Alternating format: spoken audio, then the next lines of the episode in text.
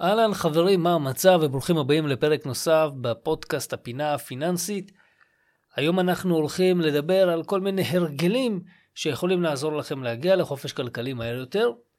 אה, להרגלים שאני כל הזמן כותב במחברת שלי של מה אפשר לעשות אחרת אה, כדי להגיע לאן שאנחנו רוצים להגיע.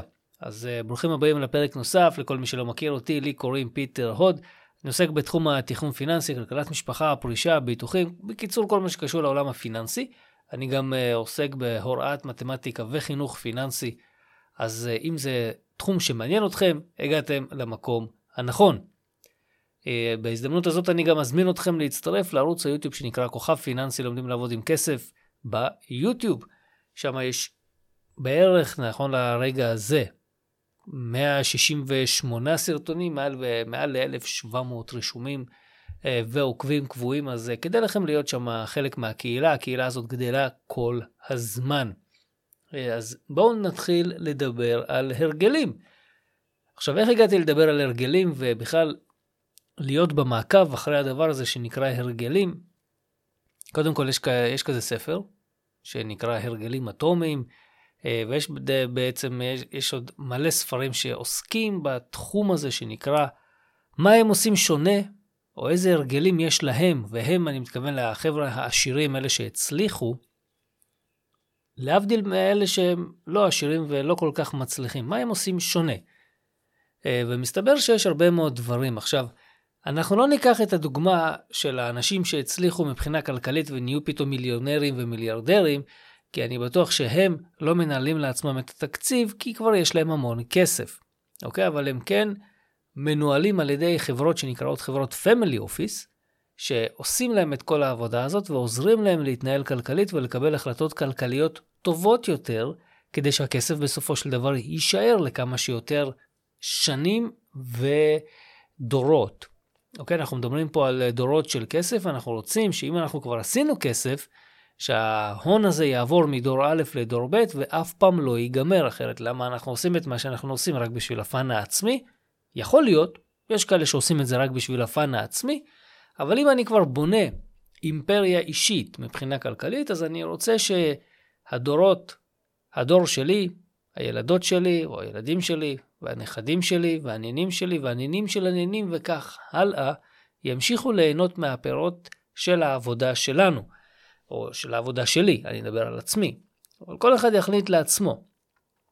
אז בואו נדבר קצת על הרגלים, כי הם קיימים, הם נמצאים שם, ואנחנו רוצים uh, לסגל לעצמנו חלק מהדברים האלה. שוב, אני מדבר על עצמי, כי אני כל הזמן רוצה לסגל לעצמי דברים של מצליחים, כדי להגיע לחופש כלכלי. עכשיו, כל אחד רואה בחופש כלכלי משהו אחר, אוקיי? אתה, אל תדאגו, אנחנו נגיע להרגלים האלה, אני פשוט עושה לכם את הפרומו. חופש כלכלי או עצמאות כלכלית, זה משהו שמקובל להסתכל עליו, על המושגים האלה, כאל אה, חופש כלכלי, עצמאות כלכלית. מה זה אומר לכם? תנסו לחשוב מה זה אומר לכם. אני נפגש עם הרבה מאוד אנשים ואומרים לי, אני רוצה להגיע לחופש כלכלי, כשאני שואל אותם מה זה, הם לא, הם, לא שהם לא יודעים להגדיר את זה, הם פשוט מתקשים מאוד להגדיר את זה. עכשיו, מדובר בסך הכל במושגים, אוקיי? כשאני מסתכל על הדבר הזה, אני אומר, חופש כלכלי או עצמאות כלכלית, זה פשוט להיות במצב שלא חסר לנו כלום מבחינה כספית. זה משהו שמאפשר לכם לעשות מה שאתם רוצים, איפה שאתם רוצים, כמה שאתם רוצים, אוקיי? זה משהו שאני חוזר עליו כל הזמן, אבל זה רק מושג. בהרבה מאוד מקרים הפער בין המציאות לרצון הוא מאוד מאוד גדול.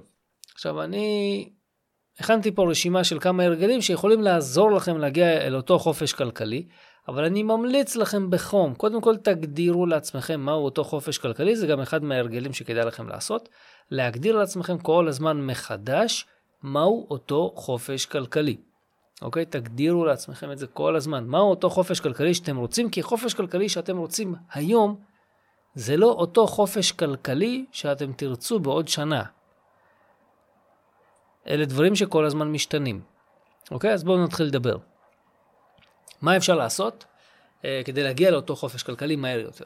אז הדבר הראשון בשלב הנוכחי, הרבה מאוד אנשים צריכים לנהל תקציב חודשי. אני חושב שזה אחד ההרגלים החשובים ביותר, לפחות uh, בשלב הראשון, עד שלומדים באמת להתנהל עם כסף. יצירת תקציב ריאלי שניתן ליישם אותו אה, כדי לקבל שליטה על הכסף. אנחנו תמיד רוצים לשלוט על הכסף ולא להיות במצב ההפוך שהכסף שולט בנו, אוקיי? יש הרבה מאוד אנשים שלא יודעים לאן הכסף הולך. איך שהמשכורת נכנסת היא נבלעת ונעלמת, ואין להם מושג על מה הכסף הלך. אין להם שמץ של מושג. וזו המטרה של התקציב, לעזור לנו להבין לאן הולך הכסף, להבין במה מדובר. אוקיי? זה מאוד מאוד חשוב. הדבר השני שאנחנו יכולים לעשות זה כמובן לחיות מתחת ליכולות הכלכליות שלנו. אם היכולת הכלכלית שלנו זה בעצם סך כל ההכנסות שלנו. נגיד אתם מכניסים עשרת אלפים שקלים, אז אתם צריכים לבזבז פחות. זו נוסחת ההצלחה בעולם הפיננסי והכלכלי. והכלכלי. אם תדעו להתנהל ברמה שאתם מבזבזים פחות ממה שאתם מכניסים, ההצלחה שלכם כמעט מובטחת. עכשיו, הדגש פה זה לשים כמה שיותר דגש, אוקיי? הדגש, זה לא לשים דגש, זה לא דגש לשים כמה שיותר דגש, הדגש העיקרי פה זה לש... שצריך לשים אותו הוא על ההכנסות. תמיד תדאגו להכניס יותר כסף. תמיד תדאגו לעשות את זה. הרבה יותר קל להכניס יותר כסף מאשר כל פעם לצמצם הוצאות. כי אנחנו יכולים לצמצם הוצאות עד גבול מסוים, כי יש לנו צרכים. אנחנו רוצים לאכול, אנחנו רוצים לשתות, אנחנו רוצים קורת גג. יש לנו חוגים, פעילויות, בתי ספר, גנים וכו'. רפואה, לא נשכח את זה, ביגוד, תחבורה, יש לנו הרבה דברים שאנחנו לא יכולים לצמצם לאפס, אין לנו יכולת כזאת. לכן, צריך למצוא את כל, הדר, כל דרך אפשרית כדי להגדיל את ההכנסות שלנו. הדבר השלישי שמאוד מאוד מומלץ לעשות, יש את האמרה הזאת שאומרת, קודם כל תשלם לעצמך. מה זה אומר קודם כל תשלם לעצמך? אני בטוח שיצא לכם לשמוע את זה במלא מקומות. pay yourself first. זה משהו שגם אה, אפשר לקרוא על זה במלא ספרים ב... מארצות הברית, כל מיני אנשי כספים ומנטורים בתחום הפיננסי בארצות הברית אומרים pay yourself first. והגיוני, קודם כל תשלם לעצמך, אבל מה הכוונה? בגדול זה אומר שבמקום קודם כל לבזבז כסף, קודם כל תשקיע אותו ותחסוך אותו, אוקיי? למשל אומרים שהעשירים קודם כל משקיעים בעצמם, בהשקעות שלהם ובעסקים שלהם, ורק מה שנשאר להם, מזה הם מתחילים לבזבז על כל שאר הדברים. אוקיי? זו שיטת עבודה מאוד מאוד מומלצת למי שרוצה להגיע לחופש כלכלי כמה שיותר מהר. קודם כל תחסוך, אחרי זה תבזבז. אני אומר לכם מניסיון, זה באמת עובד. קודם כל תעשו את זה ככה. תמיד, קודם כל, שימו לעצמכם בצד כסף, אחרי זה תתחילו לבזבז את מה שנשאר. עכשיו, הבזבוזים, כמובן, אתם יכולים, לפי התקציב. דבר נוסף שאתם יכולים לעשות זה תתחילו לנהל תזרים חודשי. להבדיל מתקציב, התזרים בעצם משקף לנו את תמונת העבר שלנו, מה עשינו. תזרים חודשי זה הבסיס אה, לתקציב. אם אני מכין תקציב, נגיד עכשיו אין לי שום תזרים, אבל הכנתי, תקצ... אה, הכנתי תקציב, ברגע שעמדתי בתקציב הזה ונגמר החודש, התקציב הזה הפך להיות תזרים.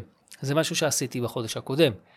ואני יכול אה, להסתכל על הדבר הזה ולהתנהל לפיו. ולראות האם זה משרת את כל המטרות שלי. התזרים בעצם עוזר לי לדעת ולהבין האם הכל פיקס. אם יש לי מטרה של לחסוך כסף, אבל לפי התזרים של כמה חודשים אני רואה שלא חסכתי שקל, אז מה עשיתי בזה? אוקיי? אז יש לי תקציב שאני צריך עכשיו, לחודש הבא, להכין משהו אחרת. אוקיי? אנחנו רוצים כל הזמן לראות שהתזרים שלנו משקף את הרצונות שלנו ברמה הגלובלית יותר, אוקיי? כי יש לנו יעדים, מטרות וחזון. אז אפשר להגיד שהתקציב משרת לנו את המטרות. התזרים משרת לנו את היעדים שלנו. אנחנו רוצים לראות שאנחנו עומדים ביעדים באמצעות התזרים. אנחנו רוצים לראות שאנחנו עומדים במטרות באמצעות התקציב, וכך הלאה. דבר נוסף שאפשר לעשות זה לדאוג שיהיה לנו קרן חירום. דיברתי על זה לא מעט, אנחנו רוצים שתהיה לנו קרן חירום, כי קרן חירום זה דבר שמציל חיים. אומר לכם את זה גם מניסיון אישי. כשיש לכם כסף ופתאום יש לכם הוצאה פתאומית מאוד מאוד גבוהה, קרן חירום יכולה להציל. עכשיו, כמה שמים בקרן חירום? יש מלא דעות. אני אומר, שימו שם כסף של שנה שלמה, אבל רוב האנשים לא יודעים לשים שם כסף של שנה שלמה של הכנסות של שני בני הזוג. אז תתחילו בקטנה. קודם כל תדאגו שתהיה לכם שם לפחות משכורת של כל אחד מבני הזוג בקרן חירום. אחרי זה תתחילו להשקיע בדברים אחרים ולאט לאט תגדילו את אותה קרן חירום. שוב, קרן חירום היא לא רק למטרות חירום, היא גם לעניין של ניצול הזדמנויות כלכליות ועסקיות. לא לשכוח את זה. אבל חשוב מאוד שתהיה לנו קרן חירום, כי קרן חירום ככל שתהיה יותר גדולה, ככה אנחנו נוכל להתמודד עם אירועים הרבה יותר כבדים. אז איזה עוד הרגלים אנחנו יכולים לפתח לעצמנו? למשל, לחסוך להוצאות גדולות. הרבה מאוד אנשים פשוט לא חוסכים להוצאות גדולות. מה זה הוצאות גדולות? למשל טיול, למשל רהיטים, למשל טלוויזיה, למשל מזגן, יש הרבה מקרים שאנשים, יותר נכון, כולכם, כל המאזינים פה, גם אני ביניהם, יודע שפעם בכמה שנים איזשהו מכשיר חשמלי בבית מת. יודעים את זה. אנחנו יודעים שאולי פעם בעשור מקרר נשרף, פעם בחמש-שבע שנים טלוויזיה הולכת, אני לא יודע מה, איזה מנורה נשרפת, איזה מכשיר חשמלי כזה או אחר, תמיד משהו מתקלקל. אנחנו יודעים את זה, וההוצאה של 3,000, 4,000, לפעמים 10,000 שקלים, זה לא משהו שאנחנו מתכוננים אליו. עכשיו, אל תתבלבלו בין זה לבין קרן חירום, זה לא משהו שקרן חירום אמורה לכסות. לא לזה היא מיועדת, אוקיי? הוצאות גדולות זה רהיטים, זה טיולים, זה החלפת רכב, כל מיני דברים כאלה. תתחילו לחסוך. הרבה יותר כיף ונחמד לקבל ריבית על הכסף שאתם חוסכים בדרך לאותה הוצאה גדולה, מאשר לשלם ריבית בהלוואה שתיקחו בעוד איקס שנים כדי לממן את אותה הוצאה גדולה. אוקיי? ת, תבינו את ההבדל. העשירים תמיד מקבלים ריבית, העניים תמיד משלמים ריבית. אז תהיו במקבלי ריבית, תתחילו לחסוך להוצאות גדולות. עוד משהו שאתם יכולים לעשות, איזשהו הרגל כזה שהוא מאוד מאוד חשוב, אני מאוד אוהב אותו, זה לייצר הכנסות מהצד. חבר'ה, הכנסות מהצד זה קריטי, מאוד מאוד חשוב. אני למשל בשיעורים של חינוך פיננסי אומר, קחו שולחן, יש לו ארבע רגליים, תורידו לו שלוש רגליים, השולחן לא יעמוד. השולחן בעצם זה אתם. הרגליים זה מקורות הכנסה. אם אתם כרגע עובדים במקום עבודה אחד ויש לכם רגל אחת, תבינו שברגע שחותכים את הרגל הזאת, או בעצם מפטרים אתכם, יש צמצומים, יש קיצוצים, אין יותר הכנסות. בעיה מאוד מאוד גדולה. ולכן המטרה היא למצוא עוד יותר, וכמה שיותר, מקורות הכנסה נוספים. יש לי בערוץ היוטיוב כוכב פיננסי, ברגע שאתם נכנסים לערוץ, מלא שיטות ליצירת הכנסות נוספות, אה, מהבית אפילו, לא חייב ללכת לעבוד. מנטור שאני עושה, עוקב אחריו, נקרא, שהשם שלו זה ג'ים רון, אומר, תעבדו עבודה מלאה, במשרה מלאה בבוקר, אוקיי? מ-8 למשל עד 4, כדי לממן את החיים השוטפים שלכם, ומנגיד 6 עד 10, עוד כמה שעות, או פחות או יותר, אה, כדי לממן את החלומות שלכם, אוקיי? ליצור לעצמכם הכנסות מהצד, ולכל אחד פה יש איזושהי יכולת או מיומנות או איזשהם כישורים שהם יכולים לנווט לדבר הזה וליצור מזה הכנסות.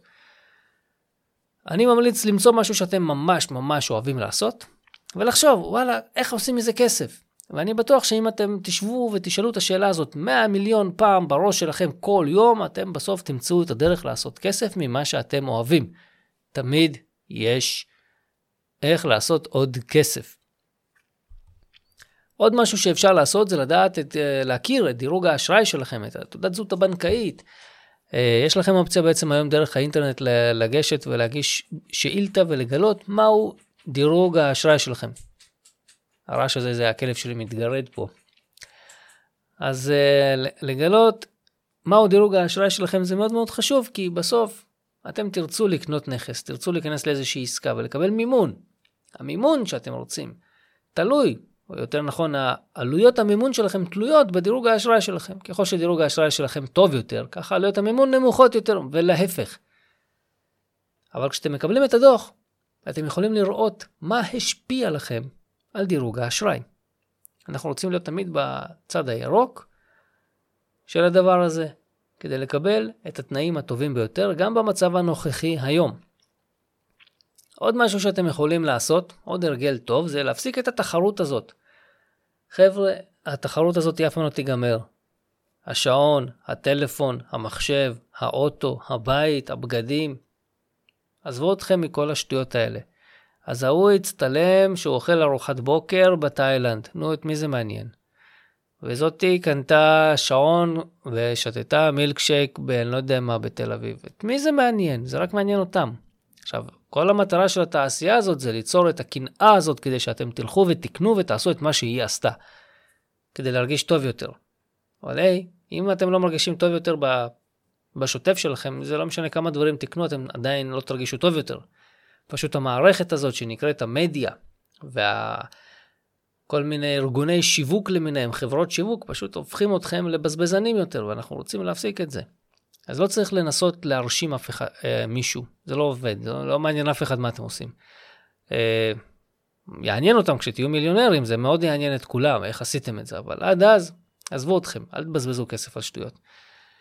הרגלים נוספים שאפשר לעשות, הנה הם, להיפטר מכל החובות. חובה להיפטר מחובות. חובות זה להיות בעבדות, ואנחנו בדיוק אחרי חג הפסח, להיות עבד לחובות, לחברות, זה לא נעים. אז uh, תסגרו את כל החובות האלה, זה גם ישפר לכם את דירוג האשראי, אתם לא צריכים להיות שם. תנסו ליצור הכנסות פסיביות, הנה עוד הרגל. הכנסות פסיביות זה לא כמו הכנסה מהצד, אלא זה הכנסה פסיבית, זה משהו שאתם משקיעים בו והוא משלם לכם עכשיו כסף ברמה השוטפת. תענוג! כיף מאוד להיות ברמה הזאת שאתם ישנים והכסף שלכם עובד. חבר'ה, זה עולם ההשקעות. אז נפטרנו מהחובות, יצרנו הכנסות uh, פסיביות, עכשיו נעבור לקצת uh, שווי כלכלי. זה למשל משהו שרוב האנשים אין להם מושג בכלל במה, למה הכוונה. רוב האנשים לא יודעים כמה הם שווים. כמה אתה שווה, או כמה את שווה, זה בעצם משוואה של נכסים פחות התחייבויות, ואז מתקבל השווי העצמי. וחשוב לדעת שההון העצמי יכול להיות, או השווי העצמי יכול להיות אה, חיובי ויכול להיות שלילי. אנחנו רוצים להיות עם הון עצמי חיובי. שוב, זה שווי כלכלי אישי, זה הון עצמי, זה כל הדברים האלה, זה אותו דבר. אנחנו רוצים להיות בחיובי ולא בשלילי. עכשיו, בגלל, נגיד, יש כאלה שאומרים, יש לי משכנתה ויש לי דירה, אבל עכשיו יכול להיות שהמחירים קצת משתנים, ואז יכול להיות שיש מצב שיש יותר חובות מנכסים, וזה למשל בעיה. אוקיי, אנחנו צריכים לדעת, אה, לסגל לעצמנו הרגל שיש לנו שווי כלכלי אישי הרבה יותר גבוה מההתחייבויות שלנו. אוקיי, אנחנו צריכים להיות בחיובי, להיות במצב חיובי ולא במצב שלילי. הנה עוד משהו שכדאי להכיר. אה, הרבה, תמיד יש את השאלה הזאת, מה כדאי, רכב חדש או רכב משומש? ליסינג או לא ליסינג? לא יודע, כל השטויות האלה. אני אומר, תנסו לקנות רכב משומש. אה, הדוגמה הכי פשוטה של זה והקלאסית של זה, אתם קונים רכב חודש אחרי שהוא נקנה, אתם תהיו יד שנייה והרכב כבר 20% זול יותר. אוקיי? יכול להיות שמי שקנה אותו אפילו לא נסע בו יותר מדי, הוא פשוט נסע בו, או היא נסעה ברכב, גילו שהרכב לא מתאים להם, והחליפו אותו, לא רוצים אותו, רוצים למכור אותו, ואז אתם נכנסים לתמונה, 20% פחות בגלל שזה רכב יד שנייה, ולא, ולא רכב חדש מהניילונים.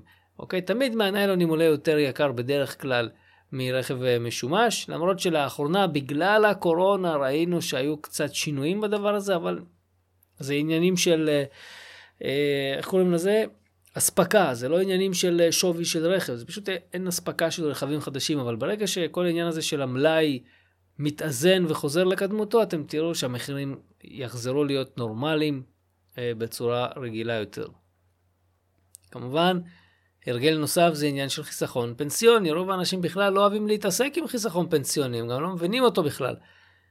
אבל אבל אחד גדול, אם אתם לא תדאגו לעצמכם, לא תדאגו לעצמכם היום, מי ידאג לכם בעתיד? מי? תסתכלו מה קורה עכשיו. מישהו דואג לכם עכשיו? עכשיו תדמיינו את עצמכם בגיל 70, מי ידאג לכם? אותו דבר, אף אחד. אז אם אתם לא תדאגו לעצמכם, לעתיד שלכם כבר עכשיו בגיל הזה, איך אתם מצפים שמישהו ידאג לכם? שוב, החיים לא הולכים להיות זולים יותר, לא הולכים להיות קלים יותר. עם כל המצב הביטחוני והפוליטי אין לנו מושג בכלל מה יהיה מחר, יחד עם זאת, ואני מאוד אופטימי. אני אומר שצריך לדאוג לעצמנו כבר עכשיו. להתחיל להפריש, להתחיל לחסוך, להתחיל לרכוש נכסים, להתחיל לטפל בכל הנושא הזה שנקרא כסף בעתיד, שידאג לכם דווקא בימים שאתם לא יכולים לדאוג לעצמכם. וכשאתם דואגים היום לעתיד שלכם, בעתיד שלכם, הכסף ידאג לכם. ככה זה עובד, זה כמו עץ. אתם שותלים עץ, לוקח לו שנים לגדול ולצמוח, אבל בסוף אתם יכולים לשכב מתחת לעץ בצל הזה שהוא מספק ולאכול וליהנות מהפירות שלו. ככה זה כסף, אותו דבר בדיוק. בקיצור, אלה ההרגלים, חבר'ה, שאני חושב ש... אה, הרגלים או טיפים, אפשר לומר, שאני חושב שחשוב להתייחס אליהם בדרככם לחופש כלכלי. ושוב, הזדמנות מצוינת להירשם לערוץ היוטיוב כוכב פיננסי. יש שם המון סרטונים שיעזרו לכם אה, להתנהל כלכלית טוב יותר, משהו שייתן לכם סוג של ליווי בדרככם לחופש הכלכלי. אז אם טרם נרשמתם, תירשמו. ואם אתם רוצים, יש לי גם ספר שנקרא שמונת השלבים לחופש כלכלי, שם אני מלמד בספר הזה ממש את כל השיטה של איך לבנות את הדברים האלה בצורה חכמה. לא את כל מה שאמרתי פה, אבל חלק מאוד מאוד גדול, שם יש דגשים מסוימים שיעזרו לכם לבנות אה, את הנושא הזה שנקרא חופש כלכלי. תודה רבה שהייתם איתי עד עכשיו. יאללה ביי.